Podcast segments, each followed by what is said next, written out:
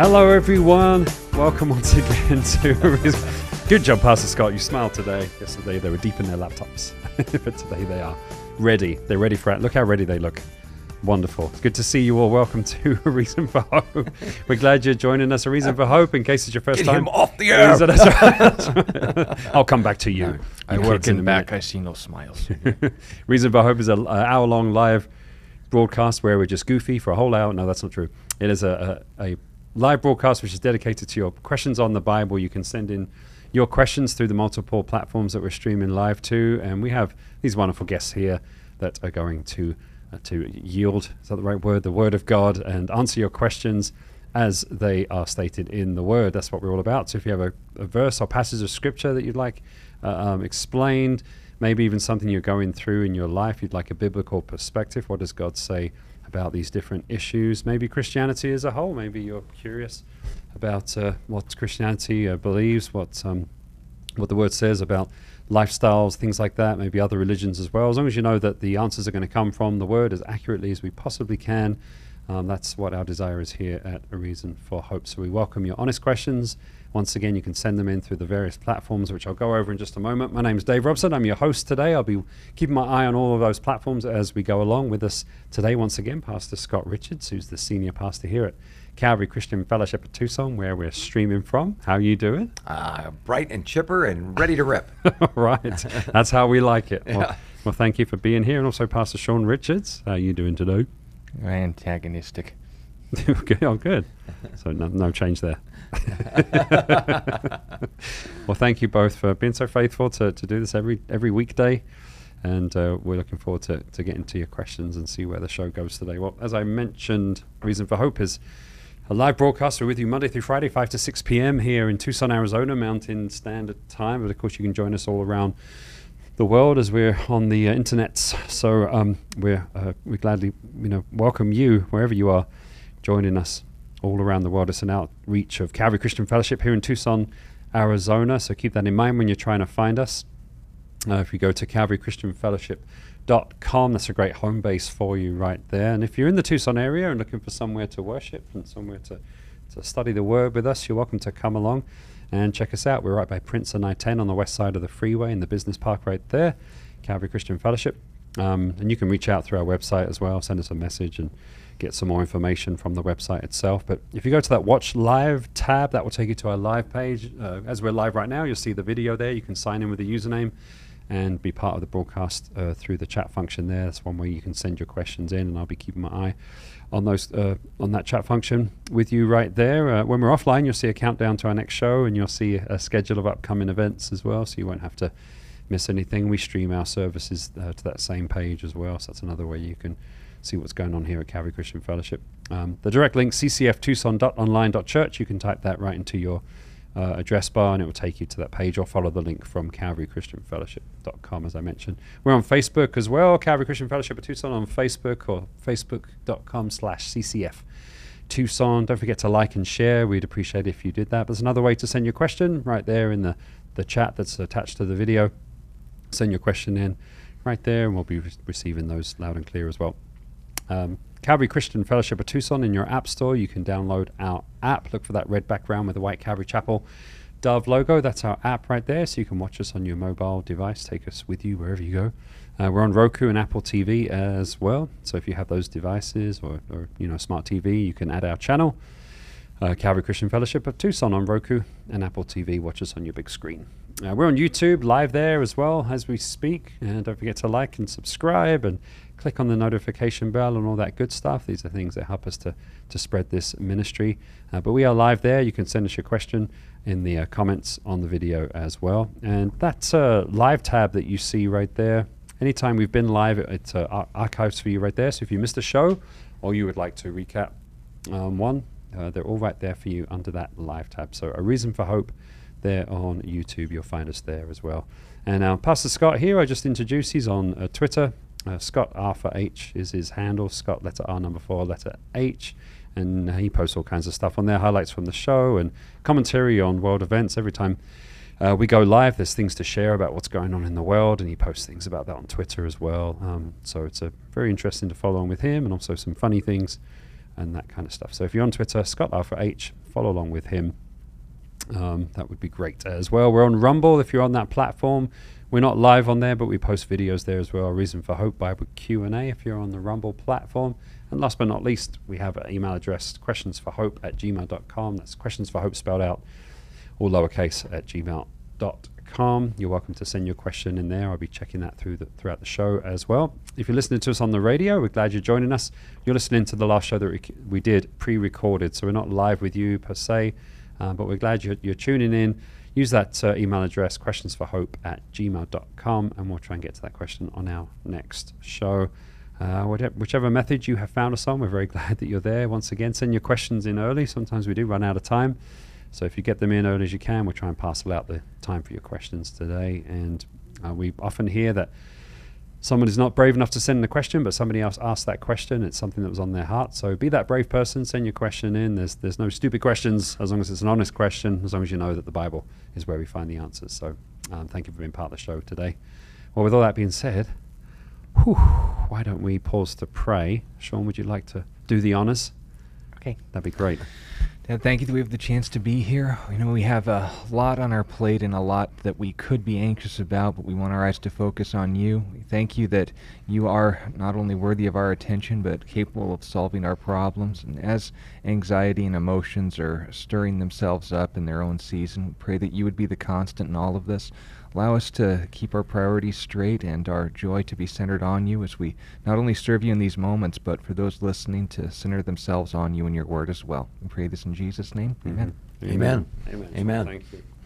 Well, uh, often we, when you're here, Scott, we start off with a bit of an update with things going on. Um, boy, oh boy, lot, lot happening all at once. Well, sailing along, thinking we were going to mostly be devoting the uh, program to questions, but boy, one uh, story after another has uh, certainly landed uh, with a thud uh, as far as uh, prophetically significant events. One of the things we like to uh, remind you of on the broadcast is that Israel and things around Israel is the straw that stirs the drink as far as uh, God's prophetic plan uh, to right this world gone wrong, culminating in the return of our Lord Jesus Christ. There are a number of different um, prophecies that are made about the future of Israel, but mostly to sum it up for you, that Israel is going to be a uh, rock of stumbling and a, uh, a cup that causes reeling uh, to all the nations around it. Uh, and certainly, we've seen some developments along that line uh, today. Uh, when we were going to airtime, a couple of pretty major stories dropped regarding diplomacy and the Middle East. Let's start uh, with diplomacy and the mad mullahs in Iran. Uh, the Biden administration uh, announced uh, just before airtime here today that the United States and Iran have reached an agreement to win the freedom of five imprisoned Americans in exchange for several jailed Iranians and eventual access to about six billion with a B in Iranian oil revenue, according to several people familiar with the deal. Uh, as a first step in the agreement, which comes after more than two years of quiet negotiations, Iran has released into house arrest five Iranian American dual citizens, according to officials at the State Department and the National Security Council. Now, notice uh, these individuals are not released from custody, they've simply been transferred from jail into house arrest somewhere in Tehran.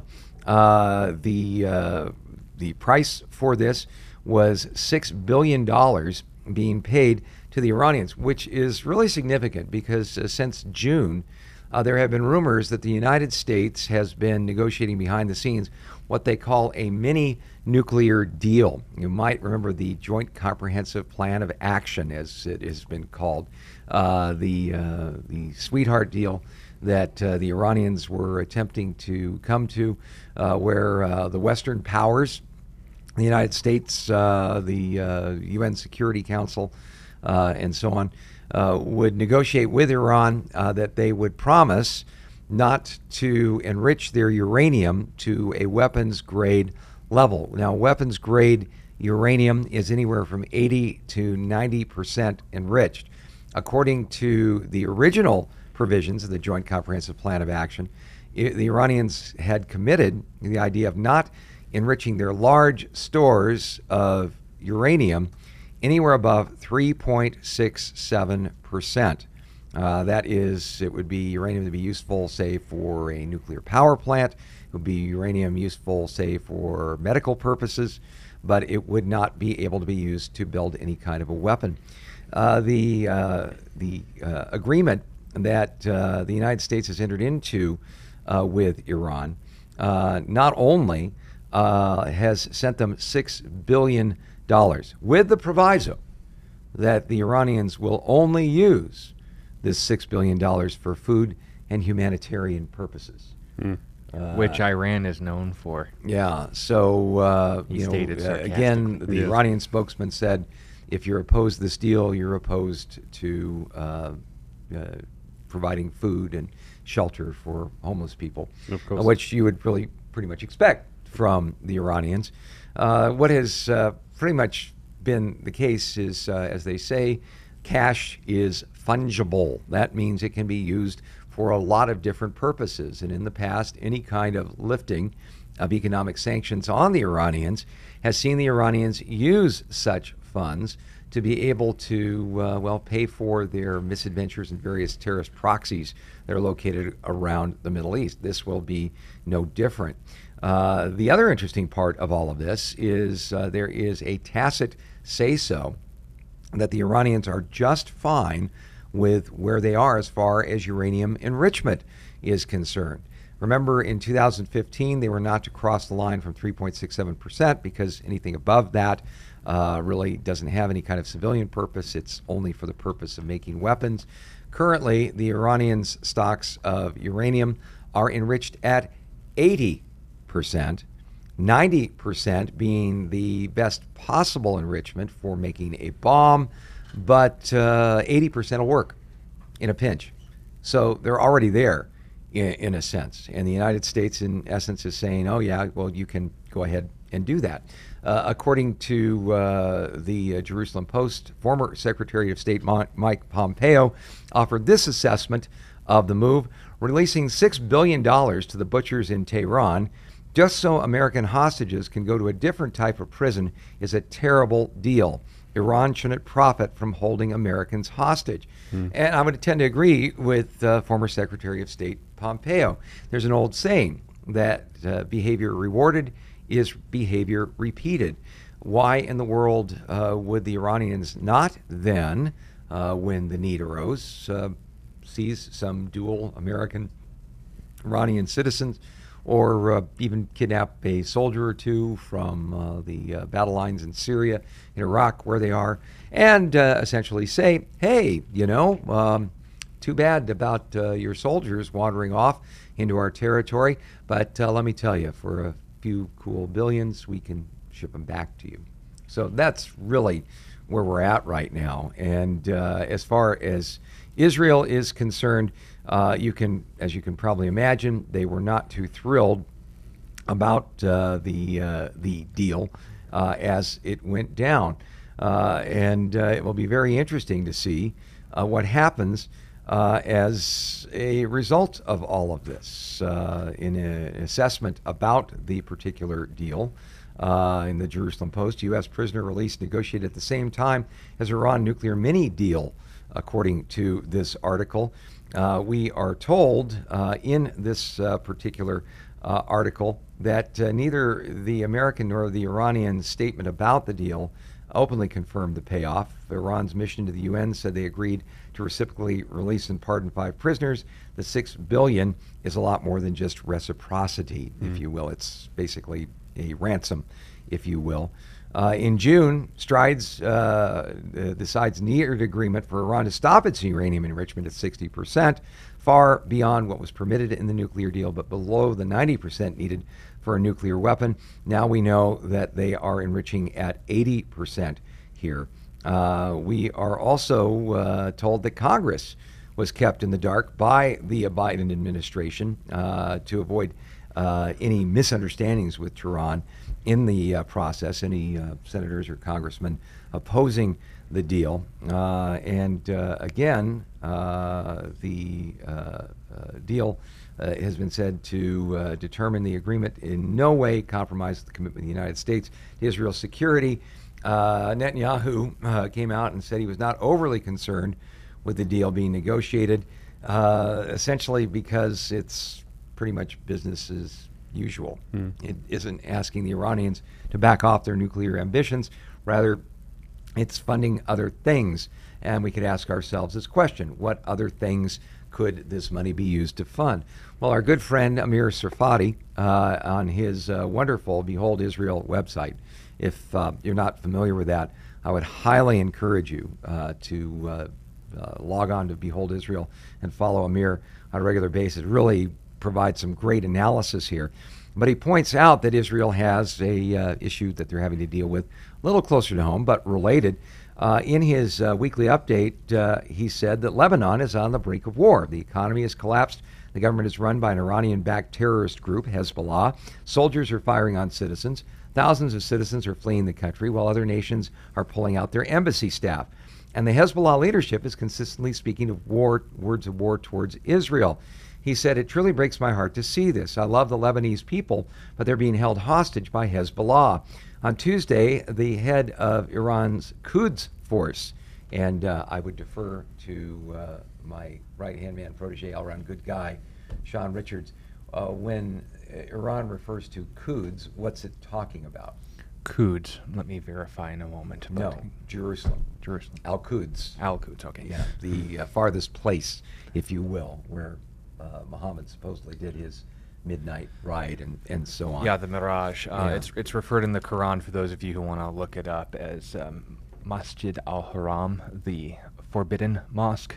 But there's no actual confirmation it's referring to Jerusalem. It's just at the time of the Quran's writing or whenever, the idea of what was the farthest reaching point where quote unquote Islamic or at least Nabatean worship was at his time. And it's also worth noting historically, Muhammad never actually went on that journey. It took place in a dream, according to his child bride Aisha. Okay, so Al Quds refers to Jerusalem. Hmm. In other words, the special forces of Iran, they're the best of the best, refer to them as the Al Quds Force. Why? Because they exist for one reason to take back Jerusalem that they feel is being controlled Yeah. uh, by uh, the uh, unbelievers and the kafirs and so forth.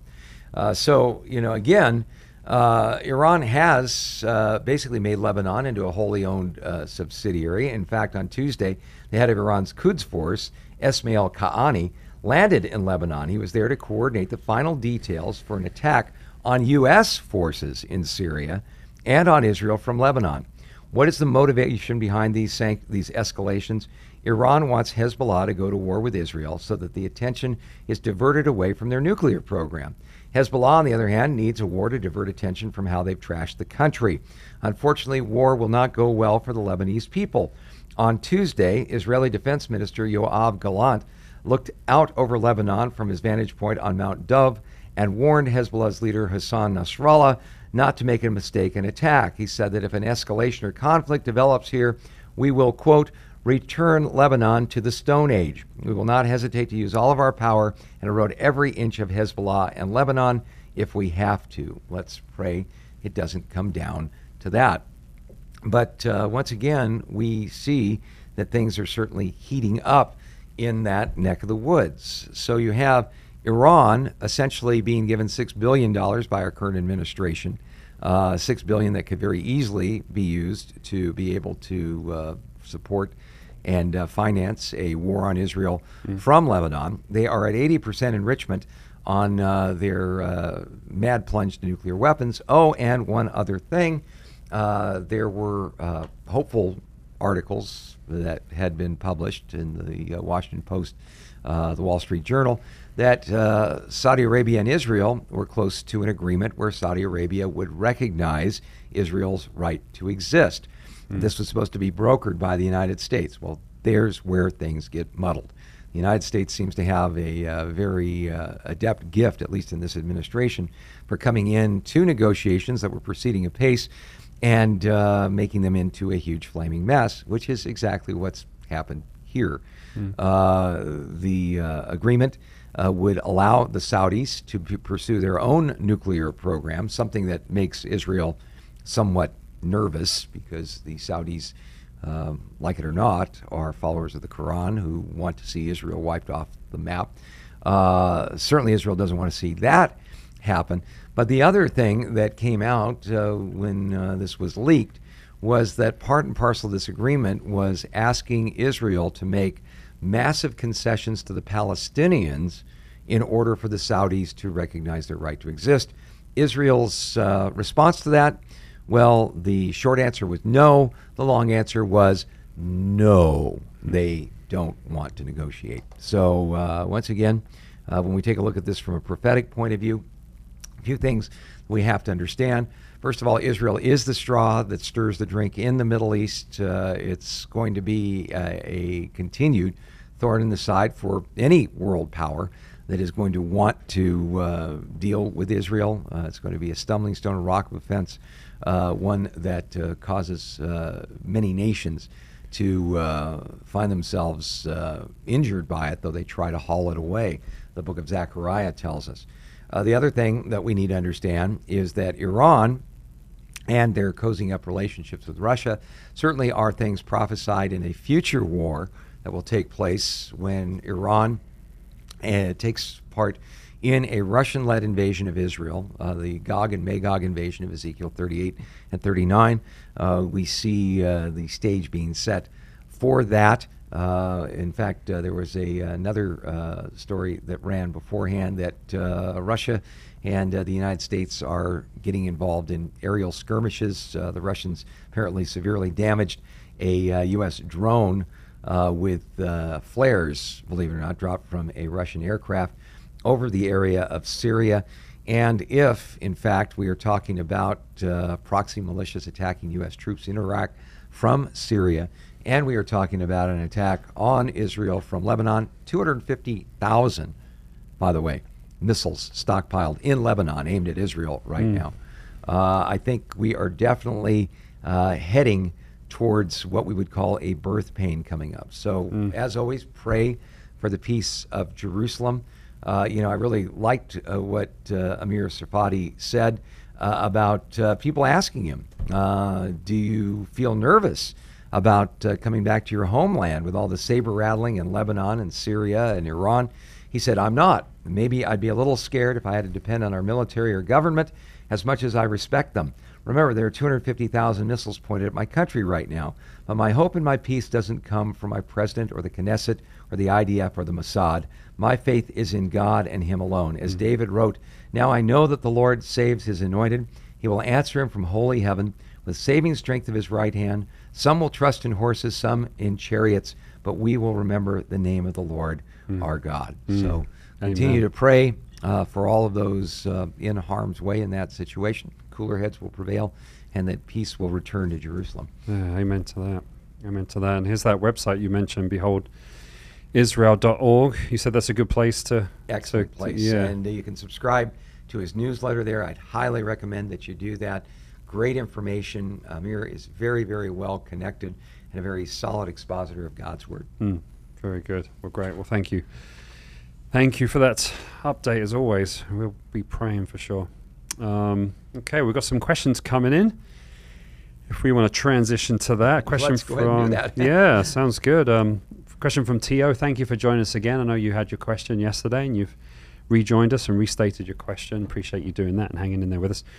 Um, Tio asked, The man that gathered sticks during the Sabbath and was stoned to death, is he in heaven or was he judged by the law and not in heaven because uh, he was under the law? What are your thoughts on this? I think it's Numbers 15. Both 32. can be true. Um, that would be a situation where, in the New Testament terminology, it would be called the sin leading unto death. And why? Well, much like with extreme examples of people who claim to be Christians and showed that they were being held accountable for more, like Ananias and Sapphira, the reason why they were judged so harshly and immediately was because they had seen the miracles performed by the apostles. Now, jump that up to infinity for the generation that saw the Exodus. They had seen the Red Sea crossing, the plagues of Egypt, God limitedly but visibly appearing on Mount Sinai, speaking the law, including to honor the Sabbath, not to gather and wait and so forth, all that stuff. He had seen the provision of manna. He had agreed, along with his family, to keep the laws verbally enunciated by God and that were so dramatically demonstrated to him in Exodus chapter 20 that they pleaded that Moses would speak on God's behalf lest they would die from the experience. If this was a sermon Sunday, you think our music's loud. The, the point being made was just that. so the principle and work is that to whom much is given, much shall be required. We don't live in a day where a lot of people are struck dead by God, though I do give room to say that may happen from time to time. Uh, there is instances of direct divine judgment, but there are also instances of people who are just given leeway and a lot of grace until they ultimately answer for their lives. Why? Because they haven't been exposed to as much as those generations. So when you are held to the level of accountability that have seen the miracles, that have seen God, that have seen his messengers communicate his word directly, then you are accountable to a much higher degree and as well much higher consequences if you don't hold to those standards than if you were today when you're just reading it and are assessing intellectually whether these claims are tr- worth trusting. So the young man who gathered sticks on the Sabbath did so first of all with impunity. He knew what he was doing was wrong. He knew who he was dealing with when he was violating even the least of those commandments, and he knew the penalty, yet he did it anyway.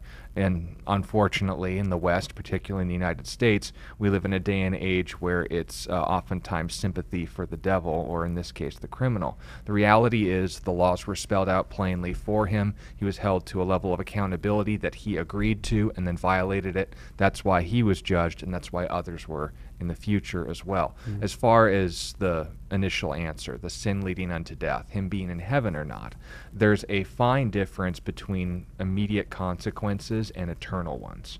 And what do I mean by that?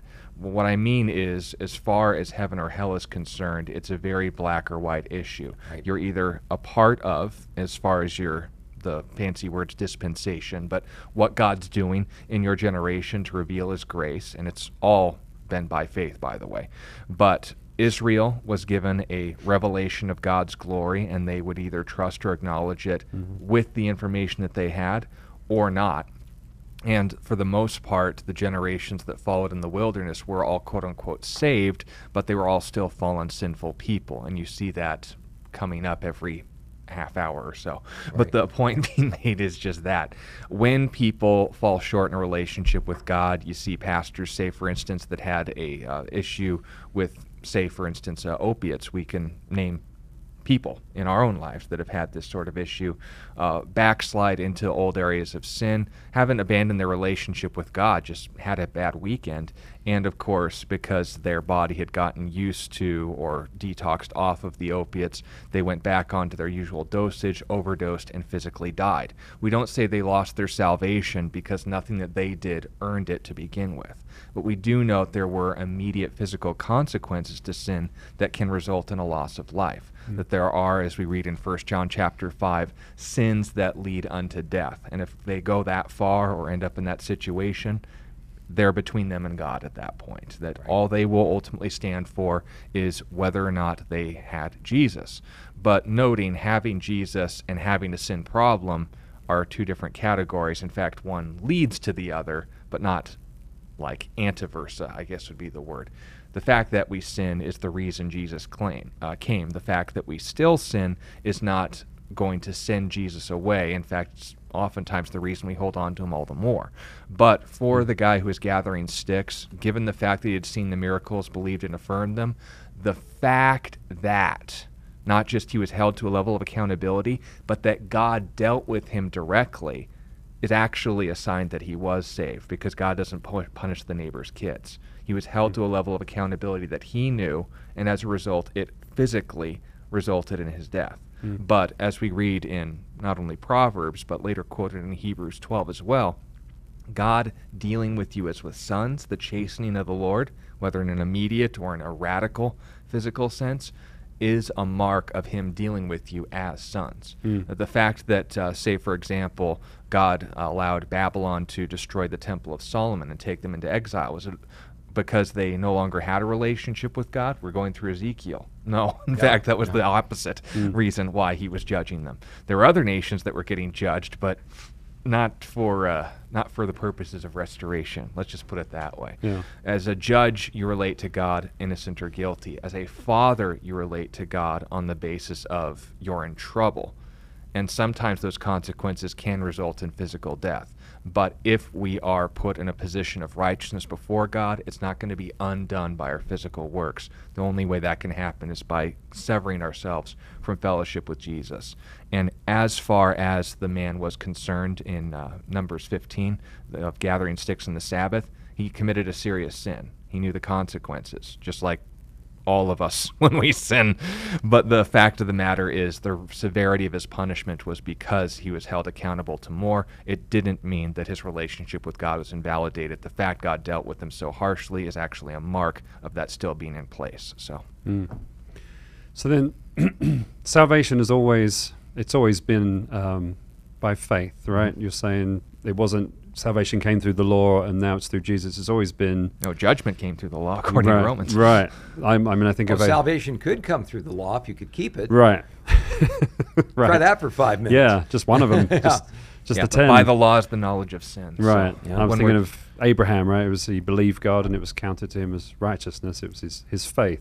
Adam and Right. Eve, by faith, believed in the promises of God. And we see that demonstrated by them calling their firstborn son, Behold the Lord. Well, Abraham better hope it was justification by faith, because right after God uh, showed him uh, the promised land, told him he would bless those who blessed him and curse those who cursed him, he immediately ratified that decision by uh, seeing a famine rise in Israel and skedaddling down to Egypt and saying to the misses, by the way, tell them you're my sister or they'll probably kill me. Yeah. Well, that strategy worked out well. They uh, Sarah ended up in uh, Pharaoh's harem. God appears to Pharaoh and says, "If you touch her, you're a dead man." Uh, Pharaoh escorts Abraham and Sarah out of the country. So, Yeah. If Yeah. we're talking about Abraham being right by God by some external standard of righteousness, uh, he's in trouble. Yes. But yeah. uh, Abraham believed God, and it was counted him for righteousness. yeah. Yeah. Yeah. And the same, same for us too. Yeah. Great. Well, again, thank you, Tia, for that uh, that question. Uh, hope that helps you out with that. It was a great discussion. A question from Yari. he says, "Prophecy updates or news for you." Um, astronomers found something in outer space that is shaped like a question mark. Apparently, do shapes reflect uh, the glory of God? Um, thanks. Well, thank you, Yari. Well, I would say that uh, Psalm 19 says, The heavens are declaring the glory of God, the firmament shows forth his handiwork. Uh, the uh, image in, in uh, discussion here, uh, they're getting uh, these uh, marvelous images back now from the James Webb telescope, which is farther out as far as orbit goes than the old Hubble telescope, far more sophisticated and so on. Uh, some uh, amazing input uh, coming in from it. And one of them is an image that does look like a question mark. It is a fusion together of some uh, galaxies there. Um, essentially, uh, it's kind of a fortuitous set of circumstances. Uh, it's not like God is rearranging the stars and saying, repent. That would be very, very interesting indeed. Yeah. Uh, it looks kind of like a question mark. There are certain things that you will see, certain formations, uh, say in rocks, uh, that uh, people will say, oh, that looks just like. If you ever visit Tucson, Arizona, and go on the Sabino Canyon tram uh, road uh, ride, it takes you on this three mile tram road up to the end there. You get a beautiful view of the canyon. But at one point, you're coming around a corner, you're looking up towards Mount Lemmon, and they will show you a formation on the side that looks like Snoopy lying on top of his doghouse. Right. And everybody gets a big chuckle out of that. Well, nobody thinks that Charles Schulz went up and carved that thing out. It's a fortuitous set of circumstances. We, with our human brains, uh, will try to sometimes see patterns in, in certain things, and that's really all that you're dealing with in that uh, that particular setting. Do the heavens declare the glory of God? Absolutely. They show us His vastness. They show him the the might of His power. Uh, you know, when uh, we take a look at uh, even the position of planet Earth, a couple things stand out to us. First of all, something astronomers call the Goldilocks zone that planet Earth finds itself in. Not too hot and not too cold.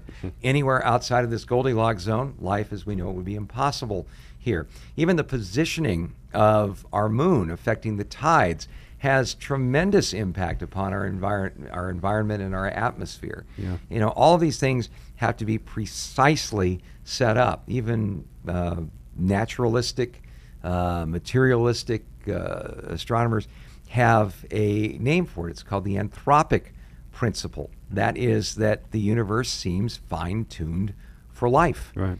You know, they'll try to uh, hand wave and say, well, isn't it amazing all these uh, fortuitous accidents coming together? Uh, but uh, design uh, requires a designer. Uh, you know, again, explosions and print shops don't make encyclopedias.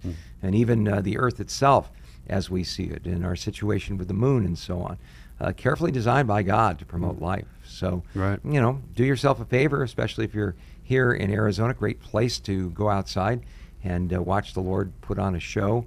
Uh, up where we are, uh, the last few nights, just the uh, the Milky Way itself, just incredibly bright and vivid across the sky in the uh, summer skies that we have here. And if you get like a little Costco 100 power telescope, you can start poking around uh, around the Milky Way and see all kinds of things, uh, huge clusters of stars, uh, nebulas, uh, all kinds of amazing sights out there where the Lord puts on a show every night. Yeah. It's definitely humbling too. So, yeah. Yeah. That, the question mark, no. No. No.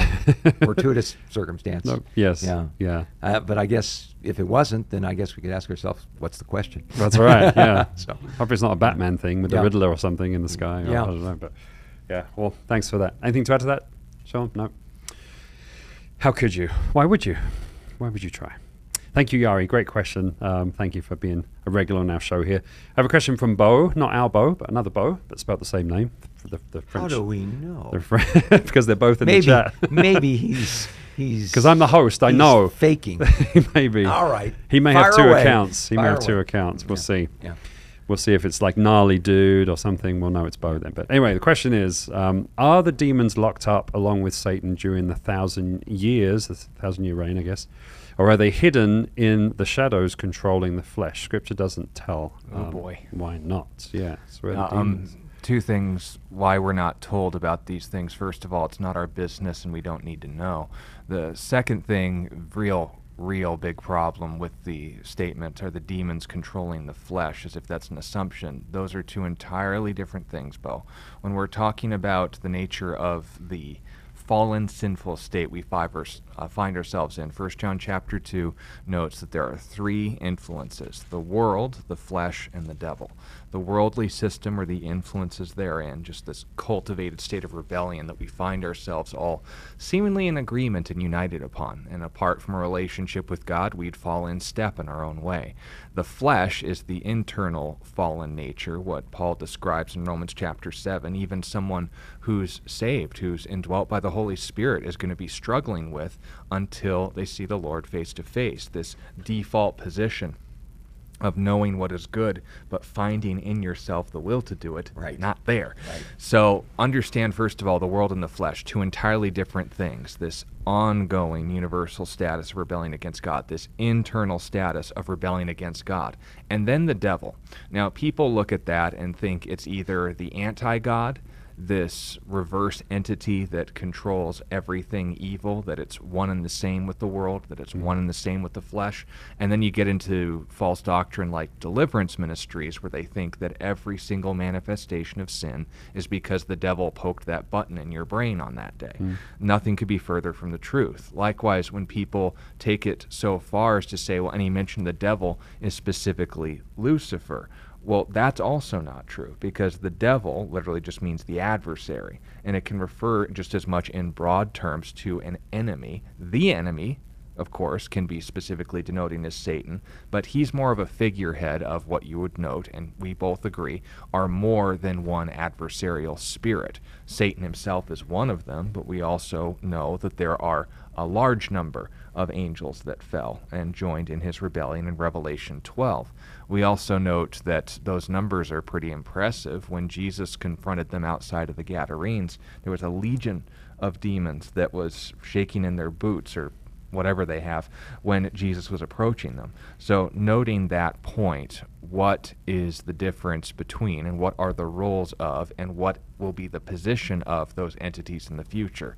Uh, first of all, we're told that there are entities, even right now, not even during the thousand year reign, but right now, who are locked in what is called the abyss, the heart of the earth bottomless pit, take what you will.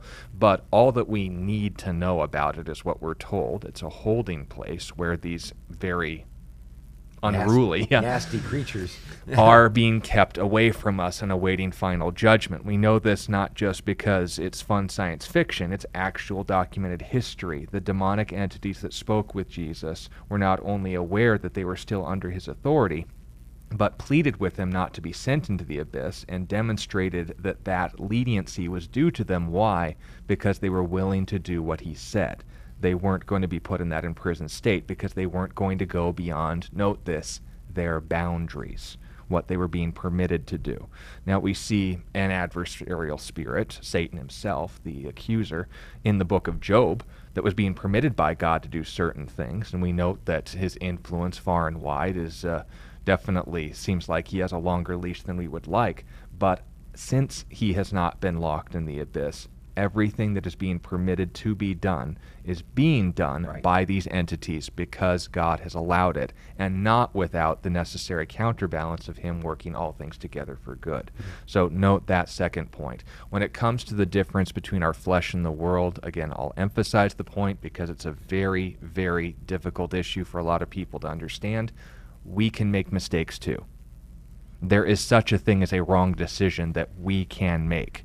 The fact that the enemy fell is no more a dismissal of our fallen nature and accountability before God than um, that old TV show and the characters would constantly pass the buck and say, "The devil made me do it." Yeah. It's a Flip lame. Wilson. Flip Wilson. Thank you. It's a lame excuse. It's not biblical doctrine.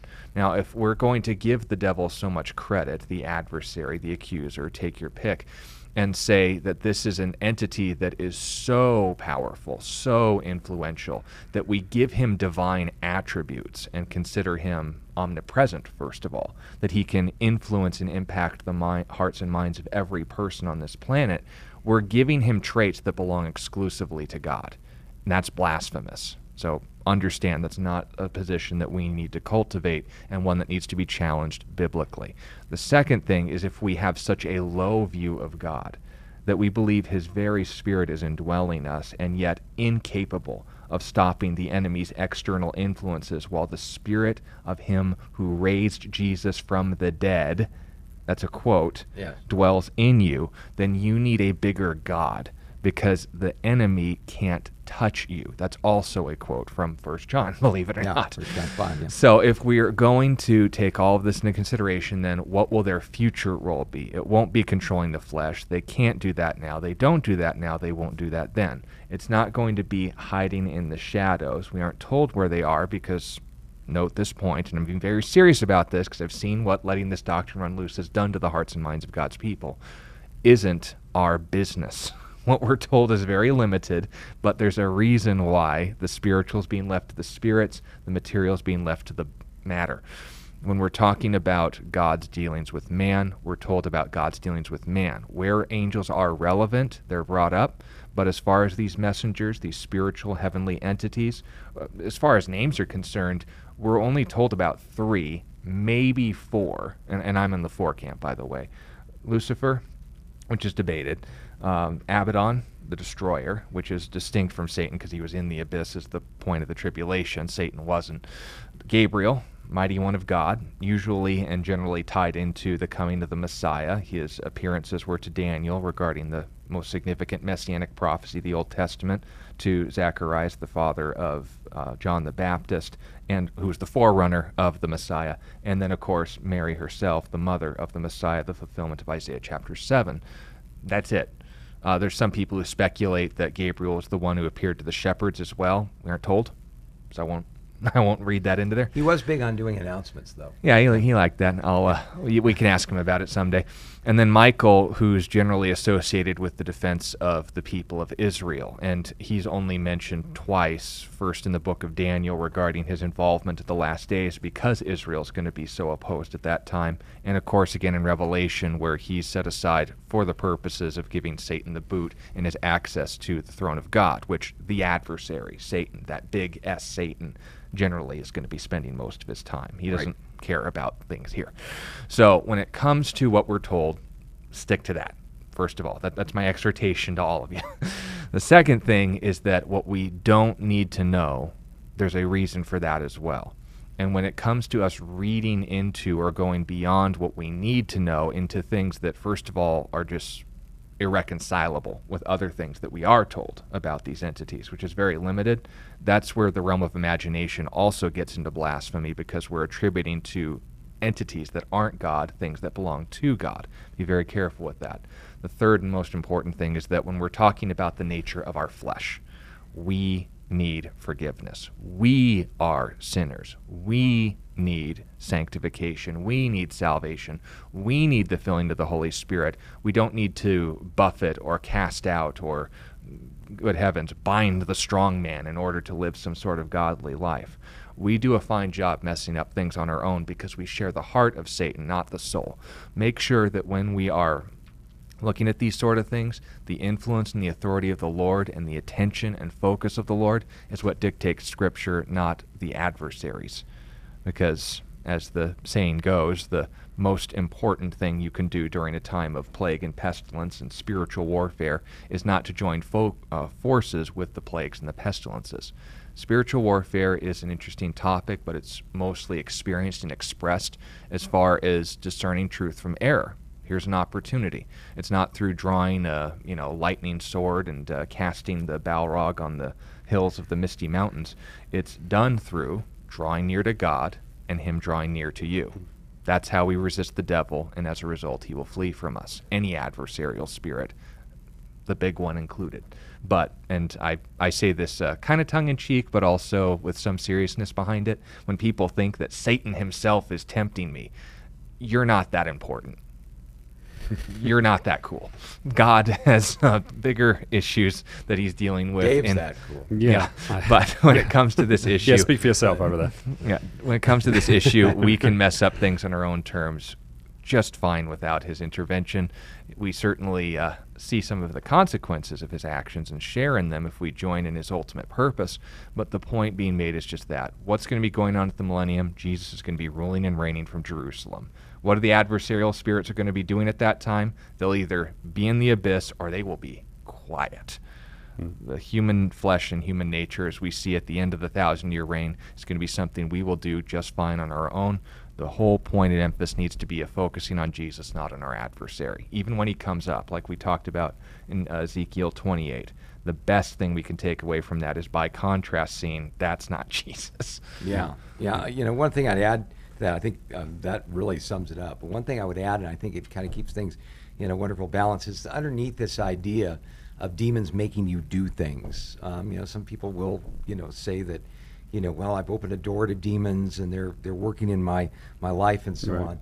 Well, the the best way to put that to bed is don't judge your spiritual experiences by how you might feel uh, judge them on the Word of God. Mm-hmm. What part of 1 John 4 4 don't you understand? Greater is He that is in you than He that is in the world. It doesn't say, Greater is He that is in you than the one who's also in you. Yeah. And man, they're having a wrestling match right now. Right. You know, so, uh, you know, that that's not scriptural.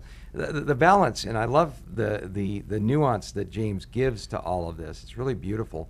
In James chapter 1, in verse 13, says, Let no one say when he's tempted, I'm tempted by God. For God cannot be tempted by evil, nor does he himself tempt anyone. But each one is tempted when he is drawn away by his own desires and enticed. Then, when desire is conceived, it gives birth to sin, and sin, when it is full grown, brings forth death. Do not be deceived, my beloved brethren. Mm. Now, you know, I just think it's interesting that the idea of deception is emphasized here. Principle number one if you feel like you are being tempted in a certain area, don't blame the devil. Don't blame God. Each one is tempted when he is drawn away by his own desires. Yeah. But notice as well, and enticed. The word enticed there in the original language, really interesting. It describes uh, the idea of building a snare for uh, to catch a bird. Um, you know, like uh, having some bird seed in a box, you know, with a little stick underneath it. The bird goes in, pull the thing, and Yeah. you know, Satan can externally set up circumstances to entice us. Hmm. Hence the internet, right? Yeah. I mean, a veritable plethora of things that can entice you mm-hmm. if you give way to all of that. We're not to be ignorant of the schemes of the devil. I mean, let's face it, Satan can't read your mind. He's not omniscient, but he's nobody's fool either. He's got a pretty good, he and his demons have a pretty good dossier on us, and they know our weak points, and they know exactly how to bring things across our path. They can play upon Yeah. those weak points. And so I don't think we should underestimate that. But Satan can only work in our lives from the outside in. He can't work from the inside out. And, and that's the most important principle because the one who is in us, we are indwelt by God's Holy Spirit, uh, terrifies him.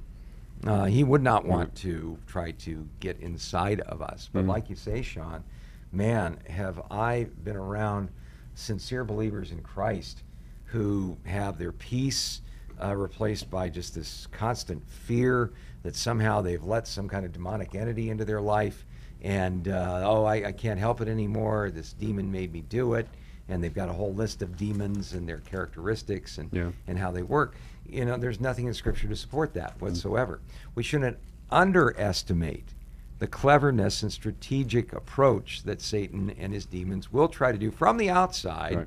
to get us to stumble and fall. We need to be sober minded, diligent. We need to have our eyes open, as Peter said. You know, therefore be sober, uh, be diligent.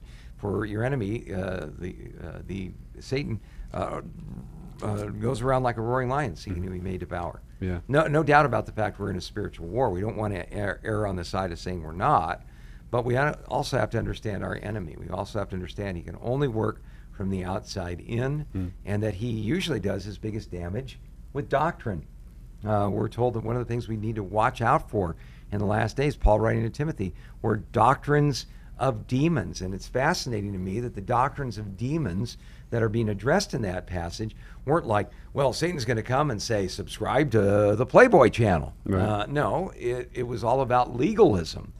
You know, having Yeah. this really harsh, strict uh, righteousness that's based on my conduct and my uh, way of dealing with God instead of God's goodness to me.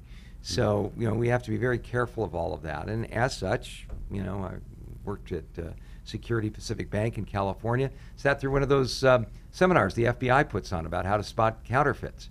Uh, the FBI agent said the best people to spot counterfeits are experienced bank tellers. Why? Because they have so much experience with the real The real thing, thing, yeah. that if a counterfeit gets passed, they can tell just by the feel uh, or, or just by some slight defect in it. Uh, because they're so familiar with dealing with the actual thing Yep. that they can spot a phony a mile away. If we become so familiar with God's word, we can spot the phonies a mile away. Mm, good tip. Yeah. For sure. Great. Well, thank you both for that that question. Hope that helps you out. A question from coming up on the end of the show. We have five minutes left. About a question from David. Uh, beyond the textual explanation, what symbolic or moral lessons might be gleaned from God's rejection of Cain's offering, and how might these lessons apply to our understanding of faith and worship? Thank you, David, for your question. There's a few directions people go. Um, again, this isn't definition, this is application. We can be a bit broader in this. And since the Old and New Testament references to it are fairly straightforward, uh, we can, I guess, speculate if we want. Uh, when people usually draw attention to that, they'll go one of three directions. First, what he sacrificed. Second, why he sacrificed. And third, how he sacrificed as proven later by his attitude. Um, the reason, maybe, that God rejected his sacrifice as far as the substance of it was he offered the fruits of the field, whereas Abel offered the flock of the field. And as we know, sin offerings, as opposed to thanksgiving offerings, were done exclusively through the shedding of blood, and that, as we're told in later passages, Adam being basically the priest of the home, passed down these instructions, Cain was doing something in order to express gratitude with God, while Abel was seeking a relationship with God, restored fellowship with Him, uh, conflicted priorities. Uh, don't rejoice uh, for the blessings of God until you first have dealt with your sin before God. That could be one option. Uh, the second, as far as how he offered the sacrifice. Uh, it's again described throughout the Old and New Testament as an unworthy sacrifice, and that was more shown by God answering it. But the point of emphasis on how it was sacrificed was into the third point, the attitude and heart he brought into it, which was shown later to be not so pleasant. He became the first murderer out of resentfulness towards his brother, not out of a genuine desire to pursue God. If that was his intent, then he would have sought restored fellowship with God instead of brushing God off and blaming someone else for him hmm. uh, for his problems. Um, I don't know Cain's heart. God did, and we can see the fruit of him and his grandchildren as well.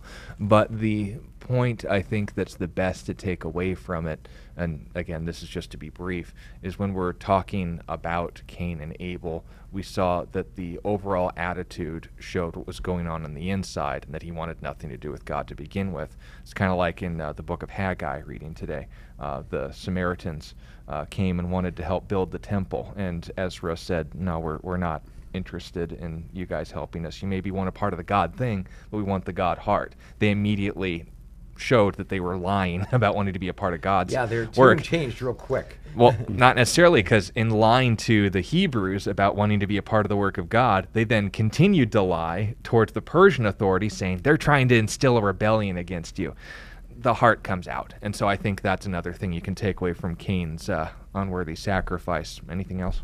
Yeah, you know, just as far as sacrifices in general, I love what Psalm 40 uh, says uh, about this. Sacrifice and offering you did not desire, but my ears you've opened. In other words, mm uh, it's a picture of someone who would have their ear pierced as a bondservant. Mm-hmm. Sin offering and burnt offering you did not require. Then I said, Behold, uh, I've come. It is written of me in the scroll. To do your will, O Lord, is all my delight, and your law is within my heart. Mm. Cain knew what was right to do, but law wasn't in his heart. It was something he offered a grain offering. Mm. Uh, we see in the law of Moses, grain offerings completely appropriate at certain circumstances. It wasn't because of the blood or the grain or anything yeah. like that, but it was because of the heart that he brought to it. Yeah. He came with the idea of saying, well, what can I do to do the minimum here? Yeah. Or, right. oh boy, here we go again. You know, it's like when we do, you know, people are asked to give in church. Uh, if I say it's the roll your eye test. Mm-hmm. If giving comes up in church and you roll your eyes and go, oh boy, here we go again, don't give. Yep. God doesn't need your grain. God doesn't need your sheep. God doesn't need your sacrifice. Yeah. God's got all of that covered, but what He wants is your heart. Yeah. Amen. Amen to that. Well, we're at the end of our show here. Scott, thank you. Sean, thank you. Hey, would you guys like to come back tomorrow? What sure, do you think? yeah. That. We, you know, we had to talk about How a meeting. Yeah, okay. Yeah, we'd love for you to come back tomorrow. We'd love for you to come back tomorrow as well. Thank you for being part of the show. Great questions today, great discussions. We'll see you same time, same place tomorrow. Have a great evening. God bless you. You've been listening to A Reason for Hope. Thank you again for joining us as we continue our journey through God's Word, one question of the heart at a time. Until we meet again, we would love to connect with you. You can text or email your questions to questionsforhope at gmail.com. You can also find out more about our ministry at calvarychristianfellowship.com. And be sure to join us next time on A Reason for Hope. A Reason for Hope is an outreach ministry of Calvary Christian Fellowship in Tucson, Arizona.